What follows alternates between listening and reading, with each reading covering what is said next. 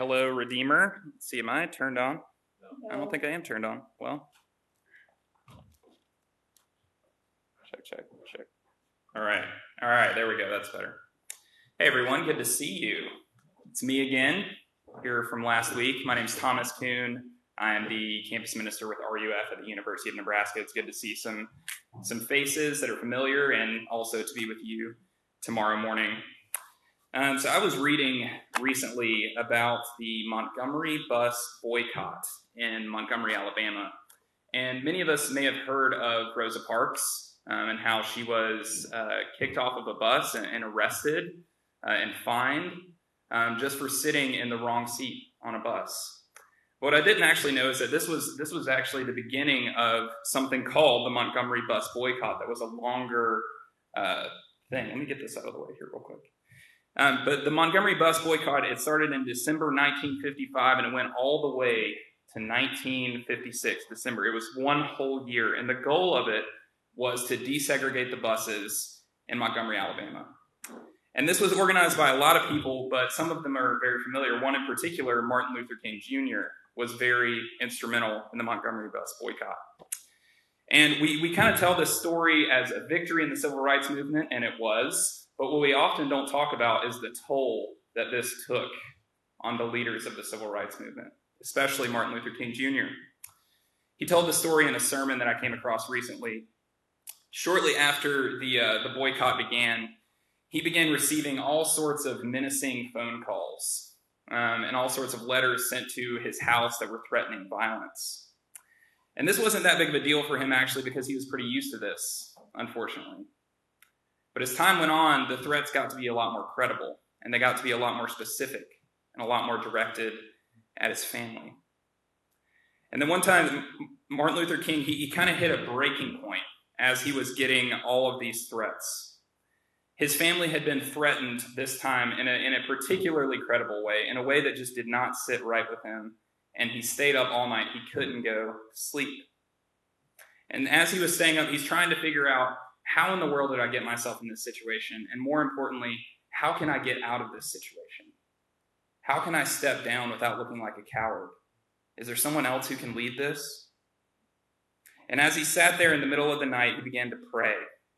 And he records his prayer saying this says to God, I am here taking a stand for what I believe is right. But now I am afraid the people are looking to me for leadership, and if I stand before them without strength and courage, they too will falter. I am at the end of my powers. I have nothing left. I've come to the point where I can't face it alone. You see, Dr. King felt like God was not with him in the midst of this struggle. And today we're going to be looking at Exodus chapter 33. And in, in our passage today, Moses finds himself in a similar position. He's led the people out of Egypt. God has called him to lead them. And he's led them through countless military victories. He's led them straight through the Red Sea, through all sorts of, of crazy experiences. And in the midst of this, he has listened to all the constant moaning and complaining of the people. And then finally, he interceded for them before God and he carried out justice in their midst. You can imagine Moses was a tired man at this point in the story. And in our passage that we're looking at today, Moses starts to realize that if he's going to move forward with this task of bringing the people into the promised land, then he needs to know that God is with him. He absolutely has to know. What does this have to do with us? Obviously, we're not Moses and we're not Martin Luther King Jr., right? But I think we can relate to this need to know that God is with us. And I think even more than that, we can relate to this feeling of God not being with us.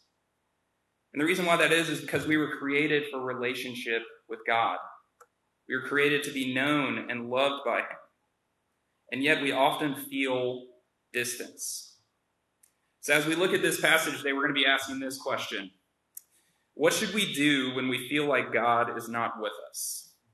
What should we do when we feel like God is not with us? So, I'm going to read the passage for us and pray, and then we can get started. So, Exodus 33, starting in verse 12. Moses said to the Lord, See, you say to me, Bring up this people, but you have not let me know whom you will send with me. Yet you have said, I know you by name, and you have also found favor in my sight. Now, therefore, if I have found favor in your sight, please show me now your ways, that I may know you in order to find favor in your sight. Consider, too, that this nation is your people. And he said, My presence will go with you, and I will give you rest. And he said to him, If your presence will not go with me, do not bring us up from here. For how shall it be known that I have found favor in your sight, I and your people? Is it not in your going with us so that we are distinct, I and your people, from every other people on the face of the earth? And the Lord said to Moses, This very thing that you have spoken I will do, for you have found favor in my sight, and I know you by name. Moses said, Please show me your glory. And he said, I will make all my goodness pass before you and will proclaim before you my name, the Lord. And I will be gracious to whom I will be gracious, and will show mercy on whom I will show mercy. But, he said, you cannot see my face, for man shall not see me and live. And the Lord said, Behold, there is a place by me where you shall stand on the rock, and while my glory passes by, I will put you in the cleft of the rock, and I will cover you with my hand until I have passed by. Then I will take away my hand, and you shall see my back but my face shall not be seen. Let's pray. Our Father, this is your word. We thank you that you have given it to us. Lord, I pray that you would open our eyes, um, that we might behold you. Lord, I don't know um, where everyone listening to this is. Um, some of us may feel very near to you, some of us may feel very far. I pray, Lord, that you would use my words um, to meet people where they are. I pray all this in the strong name of Jesus. Amen. All right, so our question what should we do when we feel like God is not with us? So, just a little bit of background. There's a little bit of, uh, things that have happened between last week's sermon and this week's. Uh, so, last week's sermon kind of ended with um, the Lord uh, Moses interceding for the people, and then the Lord says, "Okay, it's now it's time for you to just just get up and move on from Sinai, and you're going to go to the Promised Land." And he tells Moses that he is going to send an angel before the people. And that sounds pretty cool, right? Like having an angel going before you. And it was pretty cool. It was actually a, a pretty big deal. But it was actually a change from what he had originally promised to them. He had promised that he was going to go up in the midst of them. And here, he says he's going to send an angel. And why does he do this? He says, I'm going to send an angel lest I consume you along the way. You see, what he's seen of Israel, their, their sinfulness, is he knows that if he, a holy God, dwells in their midst, it's not going to go well for them. So mercifully, he puts an angel there instead of himself. And when the people find out about this, uh, they are not too excited because they realize that it's a serious downgrade to have an angel going before you rather than the living God in your midst. Kind of to make it a little bit understandable, what, what's happening here, it's, it's as if Israel was engaged to Yahweh, and then he just put them in the friend zone. Or it's maybe something like they were promised that they were going to roll into the promised land in a Tesla, and now they're being told it's a Chevy Spark.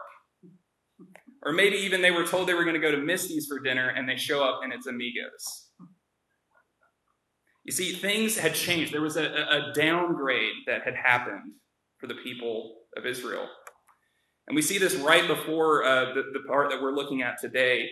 Uh, it, it's a, a section talking about this place called the tent of meeting. And the tent of meeting is how the people of God are going to communicate with God. Uh, in the past, they had been told that there was going to be a tabernacle. The tabernacle was this place of worship right in the middle of the camp, and it was going to be a glorious place where God dwelt with his people. And if you read it closely, actually in the Bible, it makes it seem like what's happening with the tabernacle is the Garden of Eden all over again. Like it is a special place where God dwells with his people. But instead, now they have a tent of meeting, which is outside the camp, and only Moses is allowed to go, and Joshua, his assistant, stands guard at the gate. And the people, when they worship, they have to stay in their tents and worship. Does that sound familiar to anyone? Having to stay in your home and worship? You see, they went from having the presence of God in a tangible way to having this angel going before them. And so, this tent of meeting, where Moses is out meeting with God, is the setting for our passage. And this first section of it really, it's just kind of these two petitions and answers. It's a conversation between Moses and the Lord. So let's look at the first one. Look with me to verse 12. Moses said to the Lord, See, you say to me, Bring up this people, but you have not let me know who you will send with me. So Moses kind of begins this conversation by recounting his and the people's history with the Lord. He's saying, Lord, remember that time when you told me to bring the people up out of Egypt. You remember that? And Lord's, of course, the Lord remembers that because he remembers everything. And then he, he goes on to note in verse 13, he says that I have found favor in your sight. And this language, if you read this passage, favor in your sight, it's repeated over and over and over again. And if you look for it elsewhere in the Old Testament, it is always used around a covenant. And we talked about this a little bit last week, but a covenant is a relationship that God establishes between himself and his people. And it is it's more personal than a contract and it is more permanent than a normal relationship. And so Moses is using this language of covenant. He's reminding God of the history and he's talking about the covenant. And he says in verse 13, If I have found favor in your sight, please show me now your ways, that I may know you in order to find favor in your sight. He's basically saying, If you love me, show me this so that I can know you love me. Right? This is a desperate argument. Like you can, you can hear the desperation in his voice. And how does God respond? In verse 14, he says, My presence will go with you, and I will give you rest. He responds to this desperate request by saying, Okay, I'll do what you asked. Just notice here, God does not rebuke this desperation. Instead, he says, You're right. That's important. I'll be with you. So you might expect it to end there, but actually, there's another set of petitions and answers. Moses is not satisfied with this response from God. We see in verse 15, Moses kind of loops around for another pass at this. He says to God, If your presence will not go with me, do not bring us up from here. Like, I'm not going to go if your presence doesn't go with us. And again, I mean, note the desperation here. And then in verse 16, he moves on and he talks about uh, God's reputation and God's plan and how that's attached to the people. And we see, if, if you look carefully, it's a very vulnerable admission from Moses here in verse 16. He says, Is it not in your going with us so that we are distinct from every people, every other people on the face of the earth? What Moses is saying here about Israel, he's saying that our distinctiveness, what matters about us, the important thing about us, has always been you. It hasn't been something intrinsic to us. It's come from the outside. It's come from your love. And now, if we don't have your love, we are in a bad spot. He's saying that they are utterly desperate for the presence of God. Uh, this makes me think of a scene in one of my favorite shows, uh, The Office. Um, I really think about everything in terms of The Office, so if you know me, you know that. Um, but in the scene, it's um, Michael Scott, the boss, started dating Holly, who is the HR rep uh, at this point, which is kind of a no go, but that happens on the show all the time. But Holly is moving to Nashua after her and Michael have only been dating for a couple of months. And Nashua is about 10 hours away from Scranton, where he is. And so they've decided that they're going to do this long distance relationship. So Michael and Holly and Darryl load up the Dunder Mifflin truck and they start going up to Nashua. And you can tell as things are going on that Holly starts to realize this ain't gonna work. We need we need to break up. And Michael, uh, in typical Michael fashion, he makes it way more difficult than it needs to be. Uh, he starts off by trying to trick her out of it. Um, she starts saying, "Listen, I want to break up with you. Like we're done." And he says, "Okay, okay. Here's my wish. I want you to meet a great guy, and I want you to be happy. And she says, oh, Thank you, Michael. And he says, Incidentally, my wish has come true. You have met me, and you are happy. And then that doesn't work, so he goes on to just being directly desperate. He says, Holly, I'm not strong. If you leave me, I'll go back to Jan, and I hate Jan, his ex girlfriend. You see, Michael responds from this place of desperation because he realizes that he has found the one. He realizes he can't do any better than her. You see, this is what we see in our passage, except it's a lot more serious, and it's not funny. We see Moses begging for God's presence because he realizes how important God's presence is to his life and to the life of Israel. You see, if they're going to be the people that God has called them to be, God has called them to be a kingdom of priests, a light to the nations. They're supposed to show the watching world what God's character looks like. And if they're going to do that, there is no way they can do that without God being in the midst of them. So, how does the Lord answer Moses' request here? He says in verse, verse 17, This very thing that you have spoken, I will do for you have found favor in my sight, and I know you by name. It's as if the Lord is saying, Moses, good point. That was it's like an astute argument. I did say all that. I did do all that, and I'll do exactly what you asked for. So think back to our original question. What should we do when we feel like God is not with us? I think the first thing we see here is that we should own our desperation. We should own our desperation. But why is this so hard? Right? Why can we not get excited about being desperate? And I think it's because we realize that desperation betrays dependence. When we're desperate for something, it shows that we're dependent on something. And this is difficult for us culturally. Um, I don't know if you know this, but our country signed this thing called the Declaration of Independence at one point. And that's very much in the water with how we talk about ourselves. We're independent, we're self reliant. Our origin story is one of rejecting oppression and building something from scratch.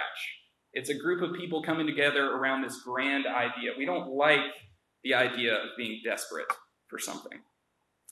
But it's also difficult for us, maybe personally. If you're in a relationship and your partner says something to you like, wow, you're desperate, you're probably about to get dumped. Like it's not going well for you. You see, and, and telling people your needs in relationship is hard, but it's where real relationship starts. So, why must we own our desperation with God? See, we must own our desperation with God because we were created for intimate relationship with Him. We were created to be known and cared for. No matter how much we run from it, that's what we were created for. You see, we try to distract ourselves with lesser things without admitting to ourselves that what we're really longing for is to be known and loved by our Creator. So we, we must own our desperation. What else do we see in this passage? If you would look with me to verses uh, 18 through 23. So Moses has owned that he and the people are desperate for the presence of God. And then, I guess unsurprisingly, he loops back around for one more final request. And if you're anything like me and you hate asking things of people, like this just makes you cringe. It's like Moses, like God has already said he's going to be with you. He's already said, like, his covenantal presence is going to be there with the people. Like, just enough is enough. And then Moses asks the biggest request yet he says to God in verse 18, Please show me your glory. Show me your glory. And in the Old Testament, glory, it, it means something like your, your weightiness, your significance, your godness. He's essentially asking God, I want you to show me what makes you you. I need to have a clearer picture of you. It kind of makes me wonder, like, why does Moses keep asking for more? Why can't he just be satisfied? Think about it like this um, How would you respond if you were in a, a healthy relationship, whether it be a friendship or a marriage, if there's some sort of rupture in the relationship? How do you deal with that? If it's a healthy relationship, it's completely okay for you to boldly ask for assurance that you're going to be okay. You seek to reconnect with the person after the rupture. And what we've seen here is a rupture in the relationship between God and his people, and Moses is seeking to reconnect. He wants assurance. Now, see, this sort of thing would be entirely uh, inappropriate with, say, like your healthcare provider. Like if United Healthcare sends you a bill and it's like $200 higher than normal, it would be a little weird if you responded to that email by saying, like, do you love me? Are you going to leave me? Is it going to be okay? You see, the, the nature of the relationship determines what's responsible, what's possible here. You see, in a covenantal relationship, like the relationship between God and his people, it makes sense for Moses to be continually asking for more and more of God. And can I just say, this is not just a privilege that Moses has, but this is a privilege that we all have because we are all in covenant relationship with God. You see, the relationship uh, that we see here, it was entirely appropriate for Moses to make this request. And how does Moses, or how does God respond to Moses' request? He responds in two ways. He responds first by giving Moses uh, less than what he asked for, and then by giving him more than what he asked for. So we see in verse 19, he gives Moses less than what he asked for. He says, I will make all my goodness pass before you and will proclaim before you my name. But you cannot see my face, for man shall not see me and live. So Moses has just asked God, I want to see everything. I want to see what makes you, you. And God says, Not going to do that.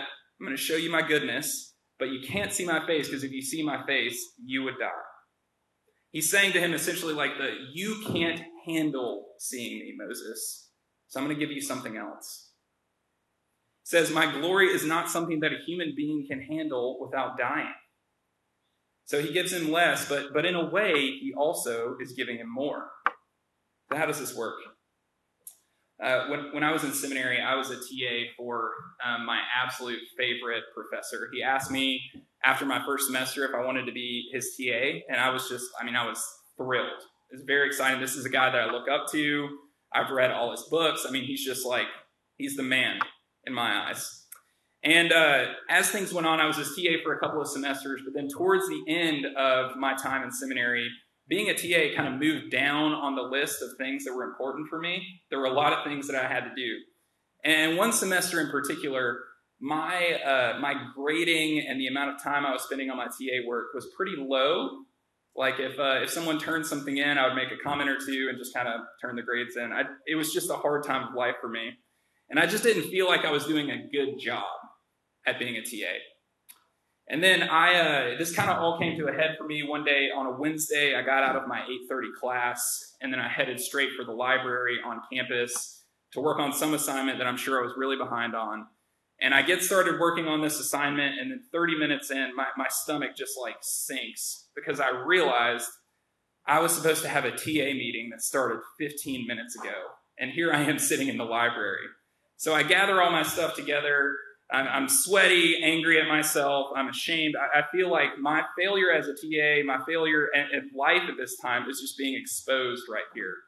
So my hope as I walk into this meeting is that I'm just going to be able to slip into the back and just like no one's going to see me and I'll just be able to hear what's going on and everything will be fine.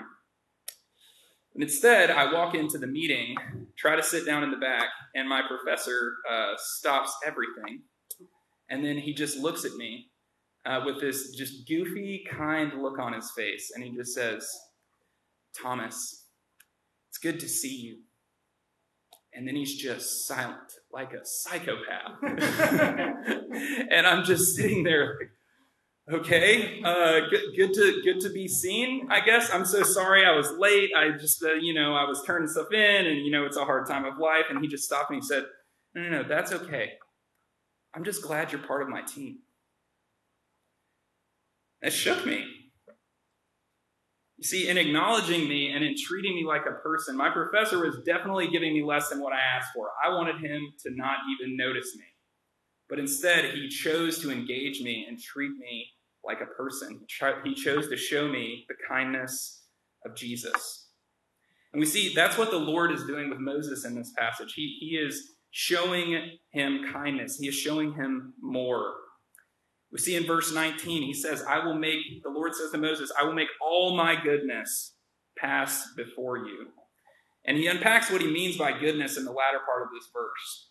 It says, I will be gracious to whom I will be gracious, and will show mercy on whom I will show mercy. It's as if he's saying to Moses, Listen, I know there are a lot of things you want to know about me, but right now, the most important thing for you to know I am gracious, and I am merciful. And we see originally that Moses has asked to see God's glory. And then this is kind of subtle, but in verse 22, when God is talking about what he's going to do, he says, And while my glory passes by, I will put you in a cleft of the rock. So he had said earlier, he said, I'm not going to let you see my glory, but I will let you see my goodness. And then here he says, I'm going to let you see my glory. What's going on here? I think what's happening here is that God is equating his glory with his goodness. God is, it's as if he's saying to Moses, My glory, everything about me is too big for you to possibly comprehend, but I will show you a part of me that gives you a pretty good idea about what the rest is like.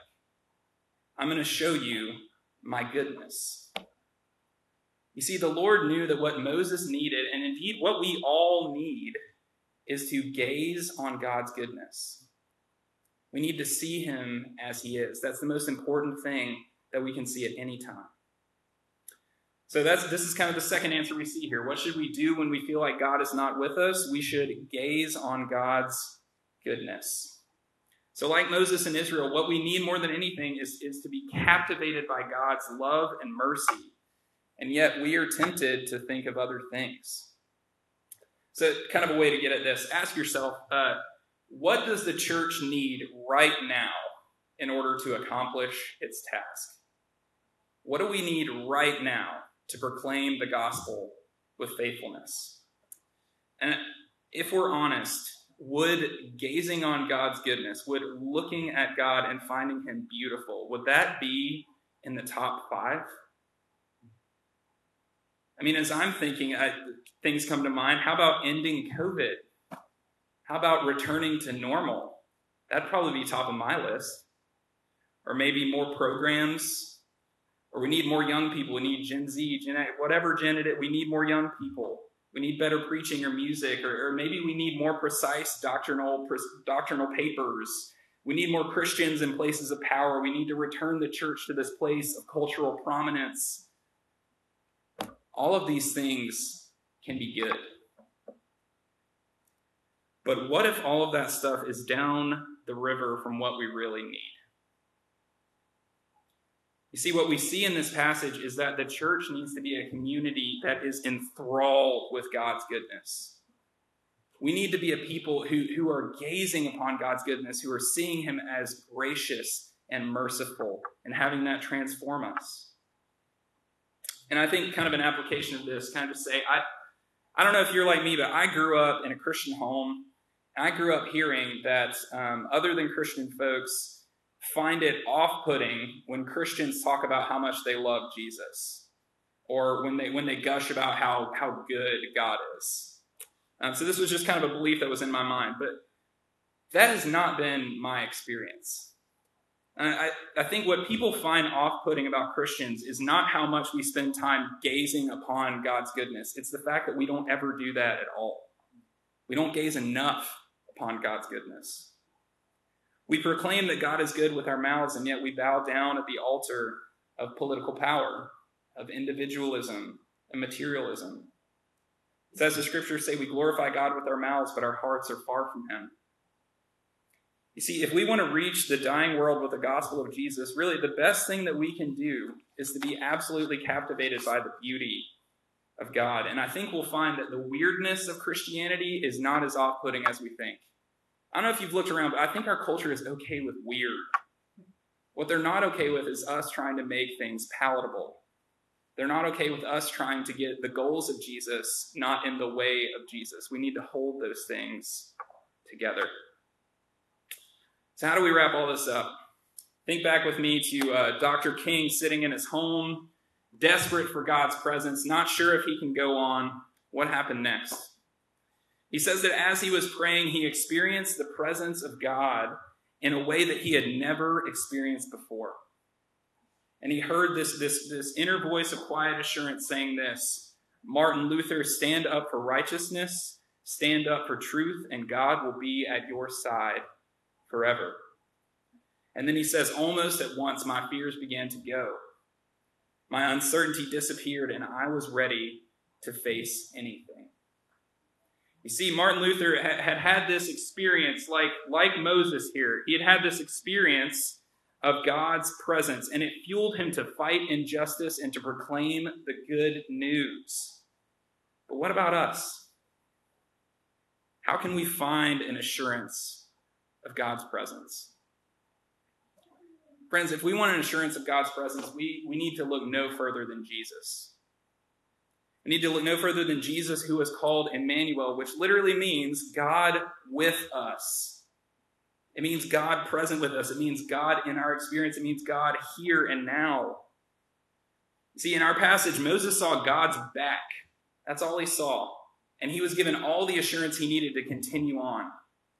But then the author of the Hebrews says this of Jesus says, He is the radiance of the glory of God and the exact imprint of his nature, and he upholds the universe by the word of his power.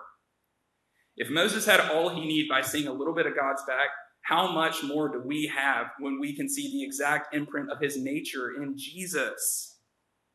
If we want to gaze upon the goodness of God, we should look to Jesus. You see, Moses' request for God to show him his glory in this passage is fulfilled in Jesus. In Jesus, we see what God meant when he said, I will be gracious to whom I will be gracious, and I will show mercy on whom I will show mercy. What he meant was the cross. In Jesus, we find one who covers us and keeps us safe so that we do not need to fear the presence of God, but actually can be comforted by it. You see, in, in Jesus, we see that God's goodness is not just an abstraction, but it's a lived reality. Jesus came to earth, he bore our sin, he knew desperation. And in Jesus, we can see how God could be so patient with Israel and Moses over and over again, and indeed how he can be so patient with us. See, on the cross, God made an end to our sin in Jesus so that he wouldn't have to make an end to us. And that's good news. What could be more worthy of our attention? What could be more worthy of our gaze than Jesus? You see, the cross is God's goodness on our display, on display. So let's turn our eyes to it and gaze upon Jesus. Amen. Let's pray. Our Father, we thank you that you are with us. Lord, we thank you that um, you communicate this to us uh, clearly. The entire Bible is the story of you doing that. And we see it most fully in Jesus. We see this most fully in Christ, who, who came to earth, became man, lived a perfect life, suffered on our behalf, was crucified, dead, and buried, and then rose from the dead. And Lord, we know that if we are united with him, we also will rise, and that is our hope. So we thank you, Lord, for your word. I pray that it will um, continue to instruct us and give us hope. All these things I ask in Jesus' name. Amen.